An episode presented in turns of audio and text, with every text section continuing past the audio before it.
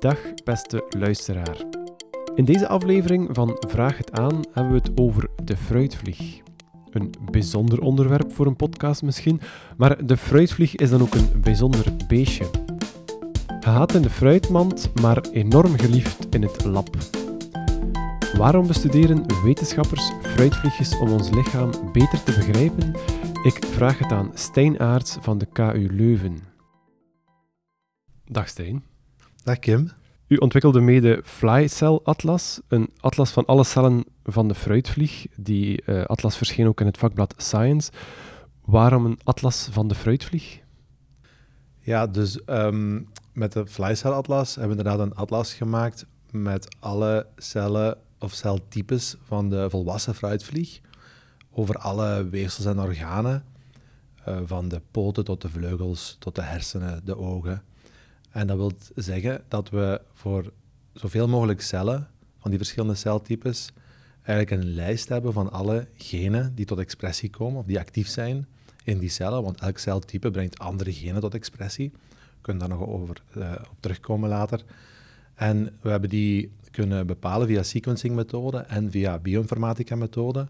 En we noemen dat een atlas, omdat dat een volledige collectie is van al die verschillende cellen en celtypes, waar we dus op zoek kunnen gaan en waar onderzoekers in de wereld nu uh, op zoek kunnen gaan naar, uh, voor dit orgaan, voor het hart uh, bijvoorbeeld, hebben we cardiomyocyten. Ik wil weten welke genen dat tot, expressie komen. Dat is allemaal beschikbaar in die atlas.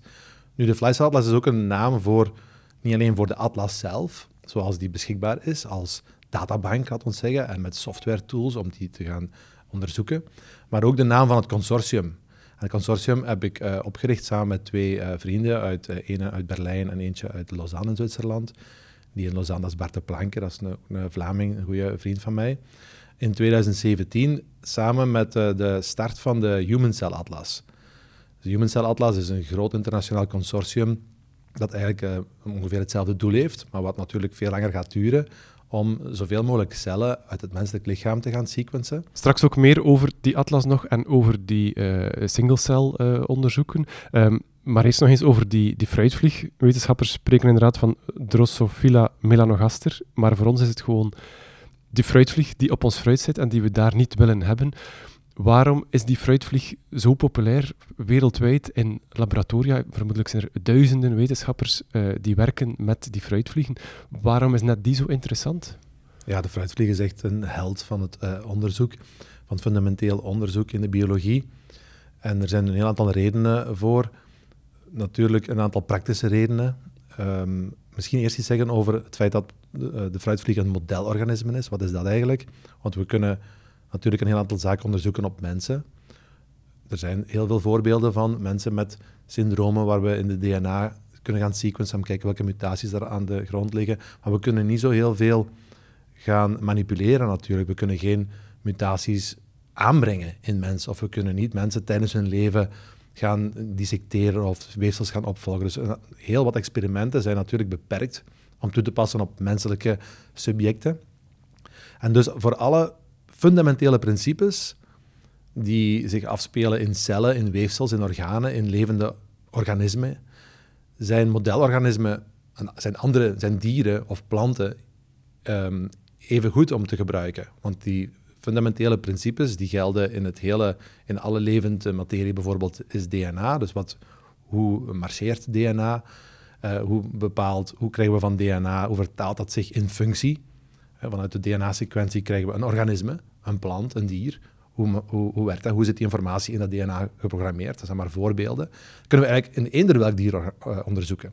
Dus wat gaan we doen als onderzoekers? We gaan een dier kiezen of een organisme kiezen dat praktisch is.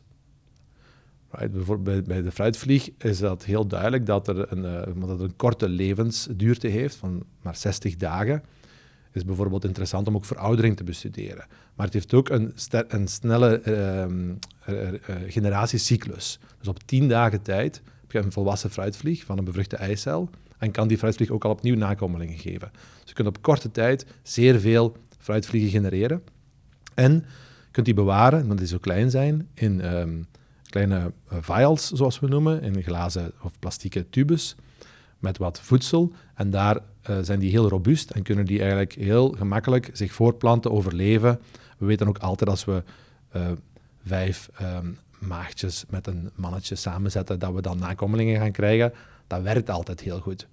En het is ook heel goedkoop. Het is zo klein, je moet niet veel ruimte hebben. Er zijn, weinig wettelijke, zijn geen wettelijke bepalingen rond. Iedereen kan daarmee werken. Op een goedkope manier kun je eigenlijk een laboratorium opstarten om, om uh, state-of-the-art onderzoek te doen met een klein budget, met een microscoop bijvoorbeeld, en uh, wat fruitvliegen. We kunnen ook heel goedkoop die vliegen aankopen via, we noemen stockcenters, waar voor 1 uh, dollar zo'n uh, wordt opgestuurd. En dan hebben we weer een nieuw mutant om mee te werken. Er zijn een aantal praktische redenen. Ah, ook nog iets vertellen misschien over het genoom, want het, de fruitvlieg heeft ook een heel mooi genoom in feite. Het is eenvoudiger in die zin, het is compacter, het is kleiner dan de mens, 180 megabases, dus 20 keer kleiner dan het menselijk genoom. En het heeft ook voor elk gen dat, uh, dat we willen onderzoeken, is er maar één kopij. Dus de mensen en de vertebraten hebben eigenlijk twee keer een genoomduplicatie ondergaan. Dus van veel genen hebben wij vier kopijen, waarvan misschien eentje verloren is gegaan, dus nog drie over. En, en dat is dan moeilijk, want als je die wilt bestuderen, moet je die allemaal verwijderen om die functie te gaan, van de, ervan na te gaan. Bij Drosophila is er maar één kopij, vier chromosomen, alles compact. En dus genetisch is dat een heel traceerbaar systeem. Dus dat is een praktische reden. Maar het is natuurlijk ook, het is natuurlijk ook uh, historisch, omdat in 1905, of misschien zelfs iets eerder, zijn ze, is Thomas Morgan begonnen met Drosophila-onderzoek. Uh, heeft de fruitvlieg gekozen om genetica te bestuderen in navolging van Mendel die erteplanten heeft, uh, had gebruikt om genetica te bestuderen. En in Drosophila heeft eh, Thomas Morgan een aantal heel belangrijke ontdekkingen gedaan in de genetica. En sindsdien zijn uh, onderzoekers dat blijven gebruiken en is er een community ontstaan. Dus dat is een bijkomende reden om Drosophila te gebruiken, omdat er een enorme support is, meer dan 100 jaar onderzoek. Niet, niet voorstellen wat voor kennis dat dat verzameld heeft. Het is een van de best gekende systemen, levende systemen die er zijn op aarde. En er zijn een heel groot aantal tools beschikbaar. Er zijn stockcenters, er zijn collecties van mutanten die onderzoekers heel gemakkelijk en heel goedkoop kunnen gaan gebruiken. Um, dus ja, het heeft een heel aantal voordelen, uh, lijkt me, ten opzichte van andere modelorganismen. En sommige modelorganismen, zoals bijvoorbeeld de muis, kan misschien nuttig zijn voor um, systemen die dichter aanleunen bij de mens. Niet alle biologische systemen zijn te bestuderen in Drosophila, maar de fundamentele concepten van DNA, cellen, eiwitten, celcommunicatie, organen, we kunnen daar misschien nog op terugkomen, want er zijn heel veel voorbeelden van enorme gelijkenissen tussen de organen en de cellen, tussen mens en Drosophila. En een heel groot deel van de genen die voor ons belangrijk zijn om ons lichaam te vormen en te onderhouden, komen voor in Drosophila en doen daar gelijkaardige dingen. Dus dat is natuurlijk uh, een, mooi, uh, een mooie ingang ja. invalshoek om Drosophila te gebruiken. Ja. Ik wil ook eerst nog eens terugkeren helemaal naar het begin. Dus Thomas Morgan introduceert die fruitvlieg in het lab om die te bestuderen. Uh, die fruitvlieg heeft heel wat, wat voordelen voor de wetenschap, of, of het is een, een heel goed uh, modelorganisme, maar het had evengoed een uh, paardenvlieg kunnen zijn misschien. Of eh, hoe bracht hij net die fruitvlieg mee naar het lab? Dat denk ik ook, ja. Dat evengoed iets anders kunnen zijn, um, dat dezelfde eigenschappen zou gehad hebben.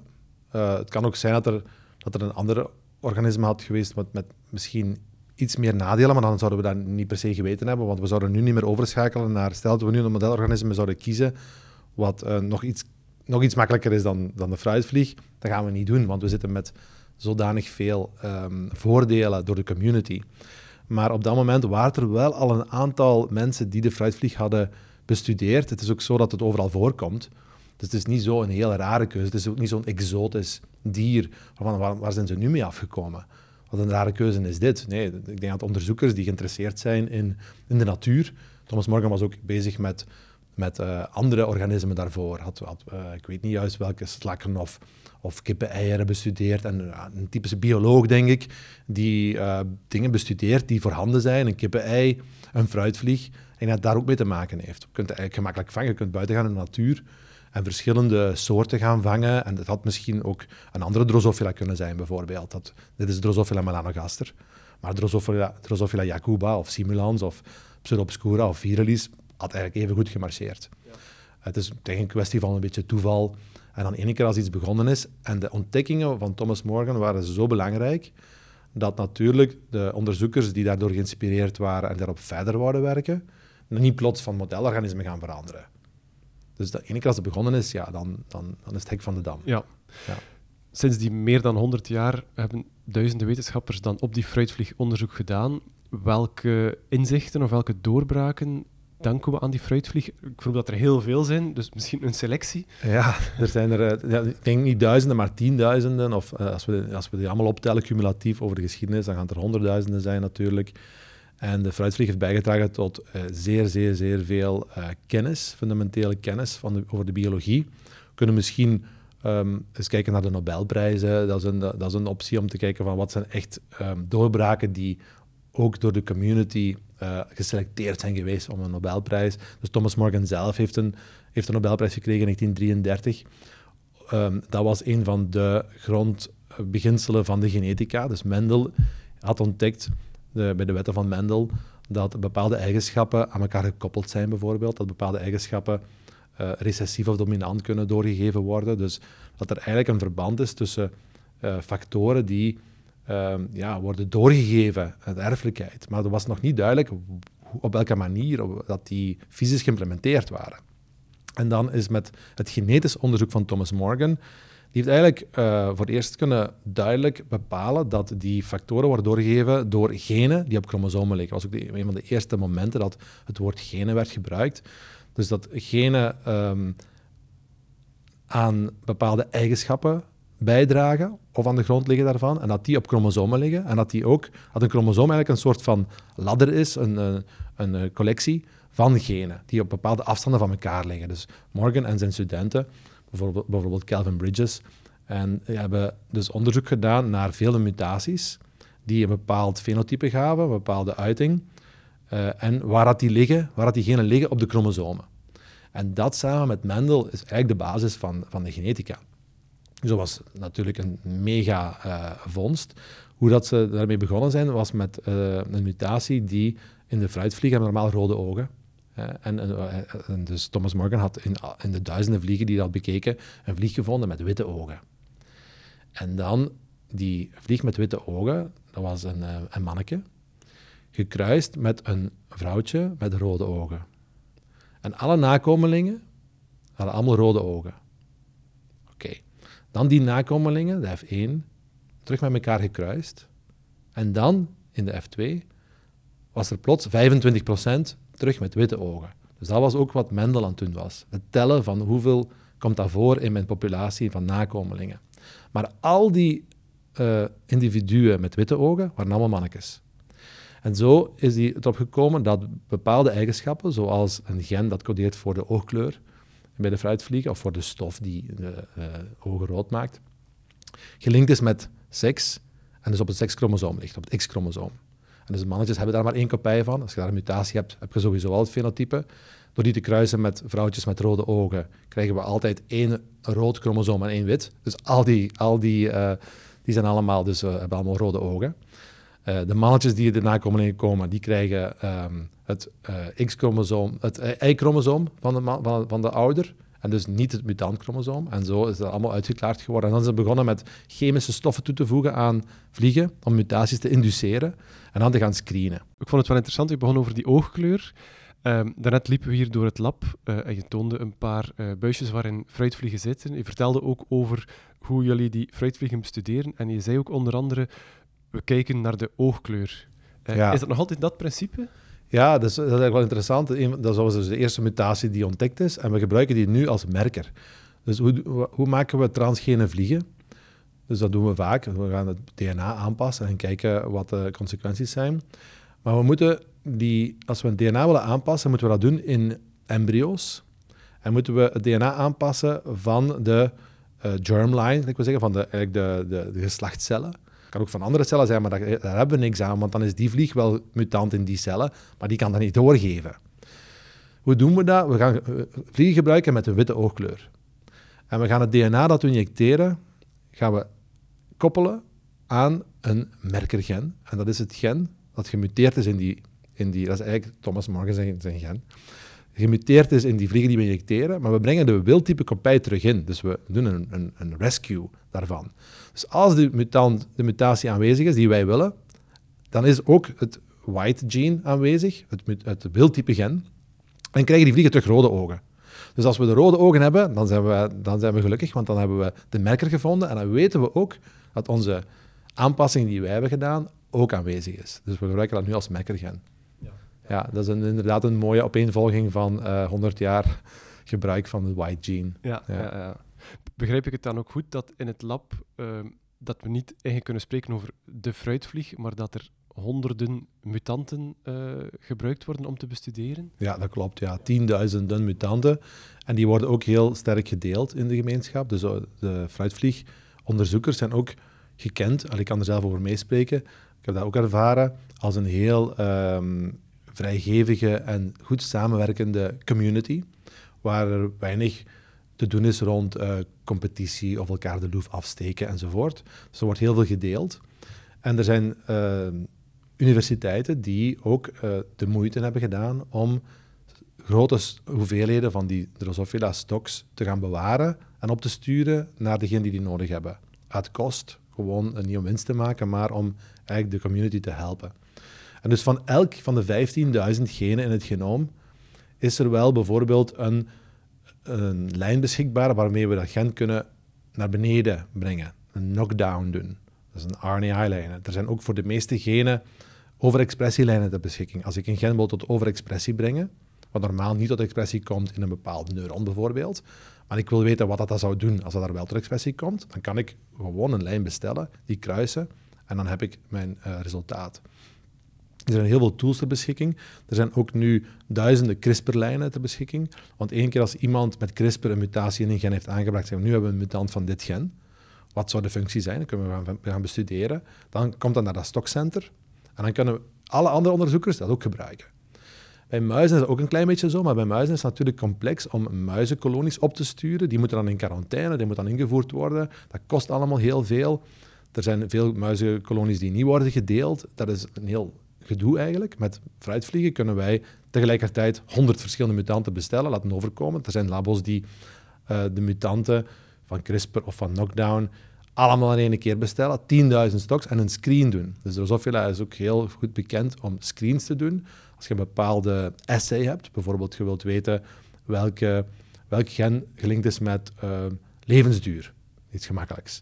Oké, we, we, nemen vliegen en we tekenen een distributie van hoe lang ze leven. Bijvoorbeeld gemiddeld 60 dagen. Nu ga ik alle mutanten, alle genen één voor één knockdown doen in een bepaald weefsel, bijvoorbeeld in de hersenen of in de glia of in heel, of in heel het systeem. Of in, uh, kan kiezen welk tissue, of overal. En ga kijken welke vliegen langer leven of korter leven. En ah, dan heb ik genen gevonden die op een of andere manier, direct, indirect, te maken hebben met levensduur. En dan kan ik gaan kijken, wat doet dat gaan, waar komt dat tot expressie? Bijvoorbeeld insulineproductie. Ah, oké, dan zit ik er al kort bij. En dat is maar een voorbeeld. En zo kunnen screens gedaan worden om in uh, forward genetics te gaan testen welk gen met welke functie te maken heeft of welk fenotype ze gaan uh, produceren. Ja. ja.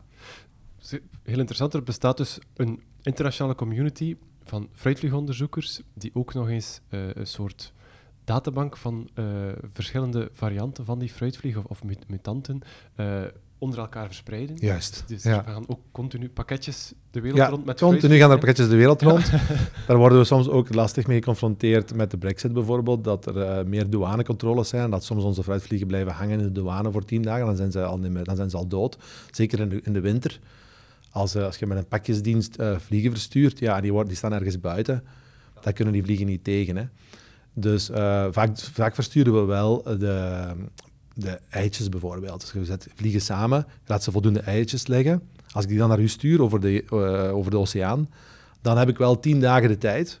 Want die eitjes zijn ook vrij robuust en die larven kunnen tegen redelijk wat. En dan komen die bij u aan en dan heb je ondertussen al larven en pupae. En dan worden, de, um, worden de volwassenen eigenlijk, um, ja, we noemen dat eclosion, uit, uit, als ze uit de pop komen dan uh, komt dat bij u in het labo nog, als je tien, tien dagen uh, gewacht hebt voor het vervoer. Dus ja, er gaan continu uh, van die tubes met, met eitjes en met vliegen de wereld rond. Ja. ja. Hoe, hoe kweek je die vliegen eigenlijk? Ook heel praktisch gewoon. Hoe, hoe, hoe, hoe laat je ze voortplanten? Hoe onderhoud je ze? Hoe bouw je die mutaties in? Ja, het, kweken van de vliegen is eigenlijk uh, zeer eenvoudig. ik heb hier een tube staan, dus er wordt een, um, een kleine hoeveelheid voeding dat met agar wordt gemengd, zodat het een beetje stevig is, dat niet te papperig wordt. En die voeding bestaat uit maïsmeel en sucrose. En daar kunnen de vliegen uh, van leven. En dan, wordt er, dan is er nog ruimte boven de voeding. En van boven op de tube zitten we een soort van watje, zodat de vliegen niet kunnen ontsnappen. En dan doen we, op de, doen we in die tube bijvoorbeeld vrouwtjes en mannetjes. En die gaan met elkaar kruisen. Dus het is zo dat de vrouwtjesvlieg, keer als die met een mannetje paart, die kan dat sperma bijhouden. Dus dat is niet zeker dat die eicellen bevrucht worden op dat moment. Als een vrouwtje met drie verschillende partners um, um, ja, interageert, dan weten we nog niet van welk mannetje dat het sperma komt.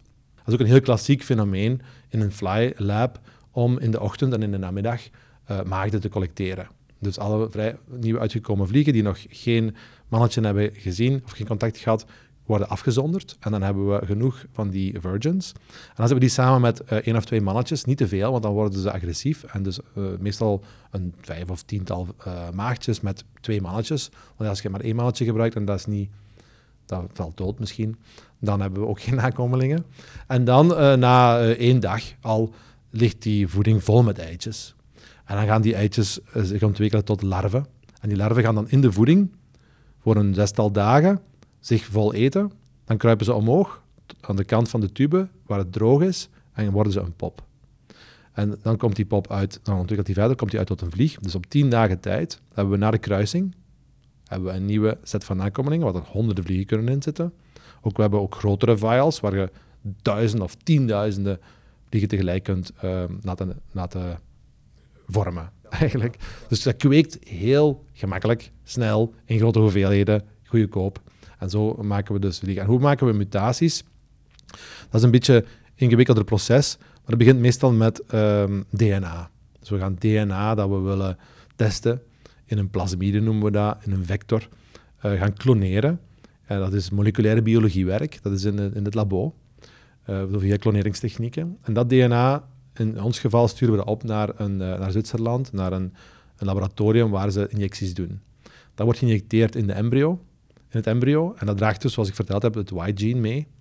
En dan alle embryo's die uitgroeien tot vliegen komen terug naar ons. En wij kruisen die dan terug verder.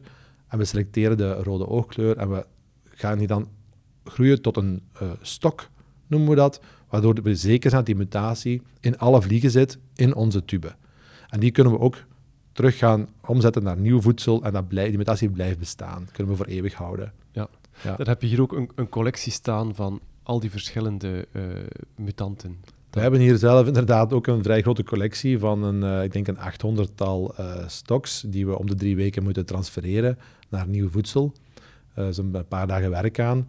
En dan kunnen we, op die manier kunnen we gemakkelijk, zonder opnieuw de pakjesdiensten te moeten inschakelen, gemakkelijk naar stocks gaan die we, die we vaak nodig hebben. Nu ja, het is een beetje een keuze altijd tussen een lab en een labo van hoeveel stocks bewaart je. Want we kunnen natuurlijk ook wel vrij gemakkelijk opnieuw aan die stocks geraken als ze in de collectie zitten. Er zijn ook heel veel werkstocks die we hebben, die eigenlijk tussenstappen zijn in bepaalde kruisingen.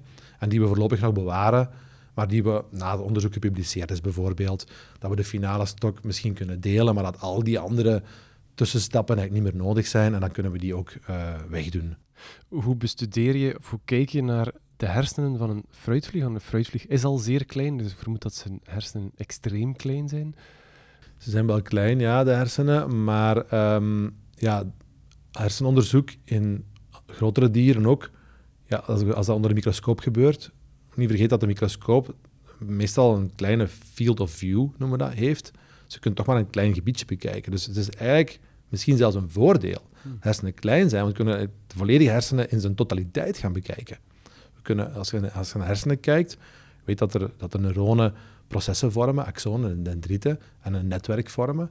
Dus een, een, een cellichaam met een kern in één plaats van de hersenen kan axonen sturen naar de volledige andere kant van de hersenen. En als je dus naar de menselijke hersenen of in de muis moet kijken, in een bepaald gebied, ja, dan stopt ergens uw field of view en dan kent je het hele plaatje nog niet. Dus dat is juist een groot voordeel. We kunnen ook de hersenen, omdat ze zo klein zijn, in zijn totaliteit ehm, gaan ehm, gebruiken om bepaalde kleuringen te doen. We willen weten waar een gen tot expressie komt, met GFP bijvoorbeeld, Green Fluorescent Protein. Dan kunnen we de volledige hersenen in zijn totaliteit gaan behandelen, zodat overal die GFP zichtbaar wordt onder de microscoop. Uh, en we kunnen meer de hersenen tegelijk op een plaatje plaatsen en dus ook een reproduceerbaarheid hebben, replicates hebben. In één, microscoop, uh, één microscopie slide kunnen we bijvoorbeeld 20 hersenen zetten en die met de microscoop allemaal bekijken. Dat is heel efficiënt en is net uh, handig. Natuurlijk, de techniek met de pincetten om de hersenen uit de kop te halen, is wel prutswerk. Dat is wel prutswerk. Dus daar moet je wel redelijk lang op oefenen omdat op een bepaalde tijd, want je kunt er ook geen uur op werken, want dan is ook alles kapot. Ja. Maar op, op, een minuut bijvoorbeeld, of op uh, eh, 50 seconden, uh, sommige records hier uh, gaan nog, nog sneller, ehm, sommige kunnen dat snel, sommige iets minder snel. Dus dat moet wel op een minuut eruit zijn en proper, dus ook intact. En dat is een hele oefening waar je toch wel, denk ik, ja, een paar weken op moet oefenen ja. voor dat onder de knie hebt. En dat is een pure motorisch geheugen, denk ik, van de onderzoekers om dat fatsoenlijk te kunnen doen. Ja. Ja. Jullie bestuderen de hersenen van een fruitvlieg natuurlijk niet voor die, om die fruitvlieg te onderzoeken, maar om de hersenen van de mens uiteindelijk, om daar betere inzichten over te krijgen. Zijn die hersenen van de fruitvlieg dan een mini-versie van onze hersenen? De hersenen van de fruitvlieg zien er wel heel anders uit als onze hersenen. Um, maar de fundamentele principes zijn allemaal aanwezig. Dus het gaat hier opnieuw over de fundamentele principes van bijvoorbeeld hoe werkt een neuron. De, de fruitvlieghersenen hebben, hebben neuronen en onze hersenen hebben ook neuronen. En die zijn aanwezig in alle dieren die hersenen hebben. Dus een neuron die een actiepotentiaal kan geven, die synapsen vormen met andere neuronen om een netwerk te vormen. Neuronen die, um, die, die noemen we, inhibitoren zijn en die uh, excitable zijn, excitatorisch zijn. Dus als ik, een, als ik met u connecteer en ik ga een actiepotentiaal lanceren, ik fire, en dan kom bij u terecht, dan kan ik u activeren of ik kan u inhiberen. Die principes zijn aanwezig in de mens en de fruitvlieg. Maar het gaat nog verder dan dat, dan die fundamentele principes van hoe werkt een neuron. Dus het hele, het hele centraal zenuwstelsel van de fruitvlieg is eigenlijk in, een way gelijkaardig. Dus er zijn sensory neurons, bijvoorbeeld om, uh, voor het zicht, vision, maar ook voor geluid, voor geur, voor tast. Al die receptoren zijn aanwezig in de fruitvlieg ook en sturen dus een uh, sensory, een, neurons van het perifere systeem naar de hersenen. Dat is ook hoe wij het doen. In de hersenen is er dan een processing, waardoor ook die signalen kunnen worden geïntegreerd. En waardoor die signalen kunnen gelinkt worden aan andere zaken, bijvoorbeeld aan geheugen of aan kennis, dat ons zeggen. In de fruitvlieg ook. Er is een centrum voor uh, learning en uh, memory, dus voor het geheugen. Dat is de mushroom body. En in het geheugen zit een hele wirwar van neuronen die in een bepaald patroon kunnen geactiveerd worden. Dat noemen we de engram. En dat is de manier waarop geheugens worden geprogrammeerd en bewaard. En vanuit dat centrum gaat het dan naar de ventral nerve cord in de, in de fruitvlieg, bij ons misschien de ruggengraat, van waaruit de motorneuronen naar de spieren gaan, om daar via een neuromusculaire junction de spiercellen te activeren, zodat die samentrekken. Dus we gaan van perceptie naar ons uh, brein om te processen, naar onze output. Dus dat concept is helemaal aanwezig. De manier waarop bijvoorbeeld geheugen werkt, is nog altijd een van de mega-vragen in neurowetenschappen. En de fruitvlieg wordt daar heel vaak voor gebruikt. De engrammen worden daar um, waargenomen. En, ze kunnen heel simpele essays opzetten om het geheugen van vliegen te gaan bestuderen. Ook ah, trouwens, een van de, nee, niet een van de, de eerste keer dat een gen ontdekt is, dat een functie heeft voor geheugen, wat eigenlijk ja, heel wat stappen tussen zitten in feite. Hoe kan een gen gelinkt aan geheugen? Was in Drosophila. Dus in Drosophila kun je essays opzetten om geheugen te testen, want fruitvliegen kunnen heel goed geuren onthouden. Dus fruitvliegen gaan een bepaalde geur kunnen linken met een bepaalde toestand. Bijvoorbeeld is iets uh, lekker ook of is iets uh, goed voor de vlieg. En we kunnen dus essays opzetten met elektrische shocks of met een sucrosebeloning, waarbij aan deze kant van de kamer of van de tube een geur is, gelinkt aan een shock. En aan de andere kant een geur is niet gelinkt aan een shock, of omgekeerd, een geur gelinkt aan een sucrosebeloning of niet. En dus na, dan, die, die vlieg gaan dus onthouden welke geur dat, was. En dus kunnen dagen later opnieuw weten waar ze moeten zijn op basis van de geuren. Dus nu kun je onderzoeken hoe wordt die geur ja, vertaald eigenlijk, waargenomen in de antenna, op de receptoren, de olfactory receptor neurons. Hoe gaat die naar de hersenen? Dat is de, dat is de antennaloop. Welke projectie gebeurt er tussen bepaalde geuren en bepaalde activatie van neuronen in de hersenen? Dat werkt bij ons ook zo. Van de antennaloop worden die signalen doorgestuurd naar het centrum voor geheugen. En kan, kan die geur dus onthouden worden of gelinkt met vroegere ervaringen. En vanuit, vandaar gaat het dan naar de, ja, naar de output uh, mogelijk, omdat de vlieg misschien daar gaat blijven of daarvan gaat weggaan. Dus die, daar is trouwens de Nobelprijs voor gegeven, voor het, uh, voor het begrip van hoe dat geur wordt waargenomen, gebruikmakend van hersenen. Uh, andere voorbeelden zijn bijvoorbeeld de, de, de, de circadian clock. Dus de dag en nacht. De, dag en nachtritme ja. dat we hebben over 24 uur. Uh, dat in ook alle organismen voorkomt. En waar ook de Nobelprijs voor gegeven is. Omdat dat is ook dat zijn concepten die overal van toepassing zijn in alle organismen. Dus het maakt eigenlijk niet uit in welk organisme je gaat bestudeerd. En de moleculaire uitleg van hoe dat, dat werkt in onze cellen, is opnieuw in Drosophila ontdekt. En dat was ook een Nobelprijs. Het, het is zeer belangrijk dus voor, voor al die fundamentele inzichten van onze hersenen. Uh, tot welk niveau gaat dat? Heb je ook demente fruitvliegen bijvoorbeeld, die, waarbij je dan dementie, menselijke dementie kunt bestuderen? Ja, dat is interessant. Uh, dus dan denk ik dat we inderdaad een mooi onderscheid kunnen maken tussen waarvoor kunnen we de fruitvlieg gebruiken en waarvoor minder goed of niet. Ik denk dat dus het voorbeeld van dementie kunnen we misschien in twee verdelen. Ten eerste kunnen we ons afvragen wat gebeurt er in de hersencellen als er bijvoorbeeld eiwitten zich opstapelen, bijvoorbeeld dementie in Alzheimer's of in Parkinson's, de meeste neurodegeneratieve aandoeningen. Wat gebeurt er? Je krijgt bepaalde ophopingen van eiwitten in cellen, zoals tau bijvoorbeeld, de tau-tangles in de, in de neuronen bij Alzheimer's. En als we willen weten wat de cellen ondervinden met zo'n ophoping die niet normaal is, uh, wat, wat, is de, wat zijn de consequenties daarvan voor die cellen? Dat kunnen we perfect bestuderen in de, in de neuronen van de fruitvlieg. En daar is ook heel veel onderzoek naar. Maar het andere luik van dementie zou bijvoorbeeld de vraag zijn: hoe verandert een uh, persoon, een patiënt die dementie heeft, hoe verandert zijn of haar gedrag? Dan moeten we ook complexere, misschien dat, voor, dat in muizen wel een aantal van die gedragstesten uh, kunnen doen, maar op een bepaald moment gaat het daar ook zelfs niet. We hebben typische menselijke eigenschappen die in een ziekte uh, mislopen, die gaan we natuurlijk niet bestuderen in de fruitvlieg. Oké? Dus ik denk dat daar wel een, uh, een mooi onderscheid uh, in te maken valt. Voor andere ziekten is het ook telkens weer de vraag: gaat het over cellen die, wij, die zeer gelijkaardig zijn, over processen in de cel die gelijkaardig zijn, over weefsels die gelijkaardig zijn, die kunnen we bestuderen. Gaat het over menselijke eigenschappen? Dan weer niet. Dan wil ik nog eens uh, terugkeren naar de Fly Cell Atlas. Um, hoeveel cellen heeft een fruitvlieg? Dat weten we nog niet. Ah. Dus die kunnen we ook heel moeilijk tellen. Dus je kunt de, de cellen van één fruitvlieg uh, zeer, zeer moeilijk tellen. Dat is misschien een bizarre, uh, bizarre statement. Maar onder de microscoop bijvoorbeeld, of dat is allemaal zeer, zeer, zeer moeilijk. Maar vermoedelijk heeft de fruitvlieg een, um, een miljoen of, of meer cellen. In de hersenen bijvoorbeeld zijn er een 150.000 tal cellen. En wat we, wat we dus met single-cell sequencing trachten te doen, is om een zo goed mogelijke vertegenwoordiging te hebben van de celtypes. Dus stel bijvoorbeeld, neem nu de, de lever, onze lever. Onze lever heeft uh, miljarden hepatocyten. Ik weet niet hoe groot, dat is allemaal een, herhaling van die hepatocyten. Moeten wij voor de Human Cell Atlas al die hepatocyten sequencen? Nee, dat moet niet. Dat is like de fysische, uh, onderzoek in de fysica. We gaan experimenten doen, we gaan samplen. Dus we gaan cellen samplen en we moeten natuurlijk een goede vertegenwoordiging hebben. Dus we moeten voldoende cellen hebben van hetzelfde celtype.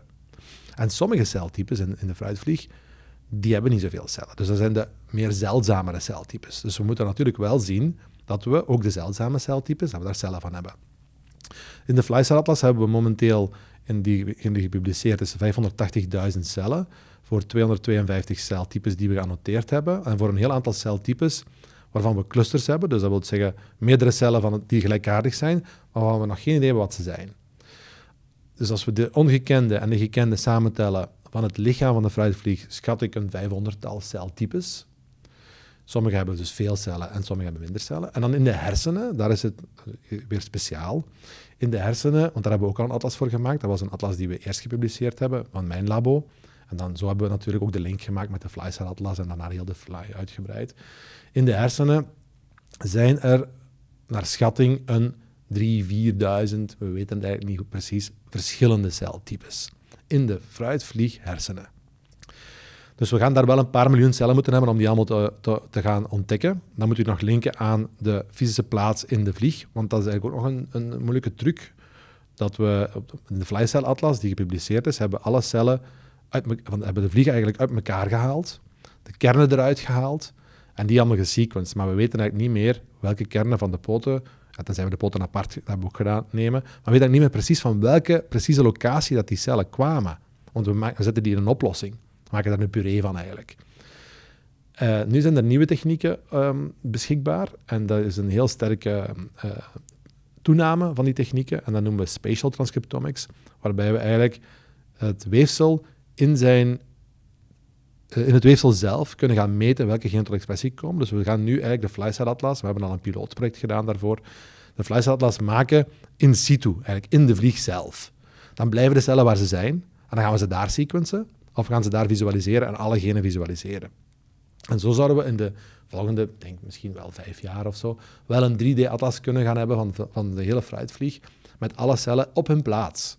Want dat is eigenlijk de echte atlas. Hè. Als, we, als we denken aan een atlas, een kaart van de wereld, ja, dat is eigenlijk een je ziet waar de plaats is. In onze FlySat-atlas weten we dat niet meer. Dat zijn eigenlijk abstracte groepen van cellen en we, we, weten niet meer precies waar die zaten. Maar daar zijn we mee bezig. En uh, er is een grote, grote increase van uh, toestellen op de markt nu die uh, de onderzoekers helpen om die metingen te gaan doen. Die, die focus, die vrij nieuwe focus op die individuele cellen, kan ik het zo zien dat er tot nu toe vooral op weefsels is bestudeerd op organen, op kankerweefsels. En dat we nu voor diezelfde organen of kankerweefsels tot op het niveau van de cel zullen gaan om die te gaan bestuderen en daar inzichten uit te, krijgen. Ja, exact. En dat is eigenlijk de, de revolutie die we nu uh, aan het meemaken zijn. Al enkele jaren heel sterk uh, opgekomen. Waar we ontdekkingen hebben kunnen doen in het veld die eigenlijk voorheen niet mogelijk waren. Dus we hebben altijd um, weefsels afgezonderd om te gaan sequencen, te gaan kijken welke genen tot expressie komen in bulk, noemen we dat. Maar dat is natuurlijk, als een weefsel een verzameling is van verschillende celtypes, dan wordt dat allemaal op elkaar gegooid en krijgen we het gemiddelde daaruit en dan weten we niet meer van waar het komt. Uh, een, mooi voorbeeld zijn de hersenen, waar heel veel verschillende neuronale types zitten, maar ook andere cellen, zoals microglia uh, van het immuunsysteem, of um, astrocyten, oligodendrocyten, die allemaal helpen met, met de, om de hersenen te, te laten functioneren. En als we dus gaan nadenken, wat gebeurt er in dementie, in Alzheimer's? Ah, we gaan eens hersenen nemen en we gaan eens kijken welke genen tot expressie komen. En we zien verschillen. Ja, dan weten we zelfs niet meer, was dat nu in, hersencellen, in neuronen, of was dat in immuuncellen? Dat weten we zelfs niet. Dus onder andere die uh, link met Alzheimer's, die zich voor een groot deel moleculair afspeelt in microglia in de hersenen. Dat zijn de immuuncellen. En die dus reageren op het vormen van plakjes in de hersenen en daar ofwel gunstige ofwel ongunstige effecten op kunnen hebben, hebben we eigenlijk dankzij single cell een paar jaar geleden nog maar pas ontdekt. En heel het veld verandert daardoor. Uh, maar in, in, kanker is het uh, voorbeeld ook heel, heel groot. Hè. Dus de immuuntherapie is zeker, uh, heeft zeker, zeker tot stand gekomen dankzij ook single-cell-onderzoek. Want door tumoren te gaan analyseren op single-cell-niveau, kunnen we weten wat de cellen doen, de kankercellen, maar ook de immuuncellen van de gastheer eigenlijk, de B-cellen, de T-cellen, de macrofagen, hoe dat, die zitten allemaal in die tumor, die komen in contact met die kankercellen en die gaan veranderen. En we willen die, we willen die veranderingen kennen en we willen weten wat gunstig en wat ongunstig is, om dan natuurlijk therapieën te verzinnen, nieuwe strategieën voor therapie uh, te gaan uh, ontwikkelen, die daar een impact op hebben.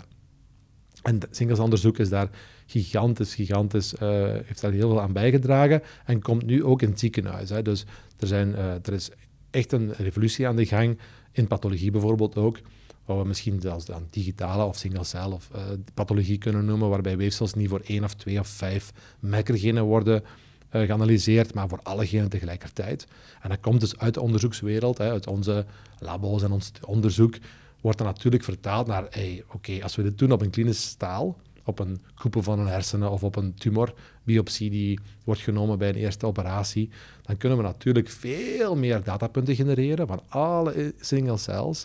En als we dat doen bij een, met een aantal ehm, patiënten, gelinkt aan wat het vervolg is van de ziekte of gelinkt aan een behandeling, dan kunnen we natuurlijk na zo'n studie um, machine learning um, modellen gaan opstellen op basis van al die data, die kunnen voorspellen, oké, dit type profiel met deze samenstelling van single cellen, als we die, die behandeling geven, heeft het beste kans op slagen.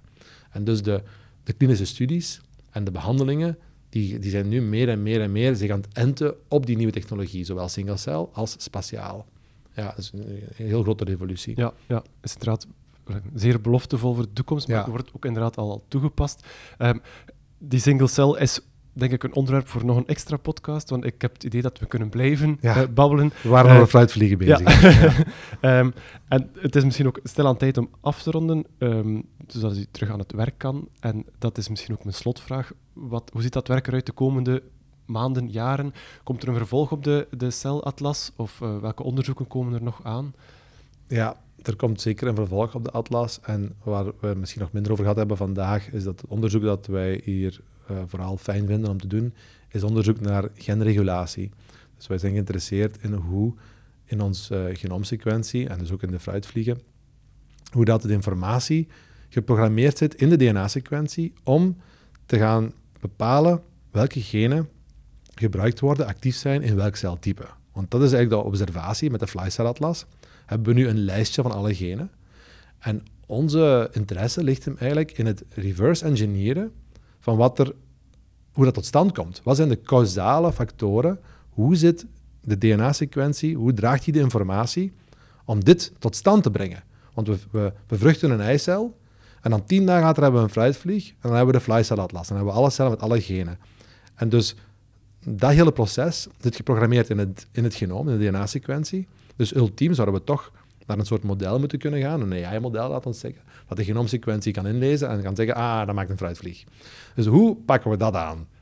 En heel belangrijke techniek, waar we al jaren op werken, waar we eigenlijk ook eh, vrij goed voor bekend zijn, is het uh, analyseren van de, wat we noemen chromatin accessibility. Dat is eigenlijk in het ganse genoom, zijn er maar een paar procent genen, die hebben we gemeten in de Flycell Atlas, maar we hebben ook heel veel regulatorische gebieden. Dat zijn de enhancers. Die reguleren de genen. Dat zijn de spelers waar wij geïnteresseerd in zijn. En die kunnen we nu ook meten op single-cell-niveau. we zijn eigenlijk de hele Fleischatlas opnieuw aan het maken, maar nu niet op genexpressie, maar op genoom, chromatine, um, activatie, laten we zeggen, over heel het genoom. Dus dat gaat over, niet over 15.000 genen, maar dat gaat over 120.000 regio's in de, in de vlieg en anderhalf miljoen regio's in de mens. Als we weten welke delen van het genoom gebruikt worden in welk celtype, kunnen we dat linken aan de DNA-sequentie. En kunnen we dus modellen gaan maken, AI-modellen die we gebruiken, om dat volledig uit te klaren en heel die puzzel op te lossen. Daardoor kunnen we dus ook nu synthetische sequenties maken, die, waarmee we genen kunnen aansturen in de celtypes die wij willen. Wat natuurlijk belangrijk is voor, bijvoorbeeld voor gentherapie. Als we een bepaald gen willen gaan veranderen of tot expressie brengen in een celtype, dan willen we niet dat dat in andere weefsels ook tot expressie komt. Dus we moeten sequenties hebben die de genexpressie controleren. En veel bedrijven zijn dus op zoek naar die answers en wij kunnen die nu maken. We hebben daar onderzoek naar gedaan. Dus we willen graag dit uitbreiden naar de volledige fruitvlieg. We hebben het al gedaan op de hersenen, dat is al gepubliceerd vorig jaar. En nu zijn we de, de zonatlas aan het maken voor de hele fruitvlieg. En dat, als we dat kunnen doen vanaf de bevruchte eicel tot de volledige adult, dan zouden we eigenlijk alle, in het Engels, emergences, de emergenties van het genoom, kunnen gaan meten. Dus wat kan het genoom eigenlijk maken? Van, van toestanden en van celtypes.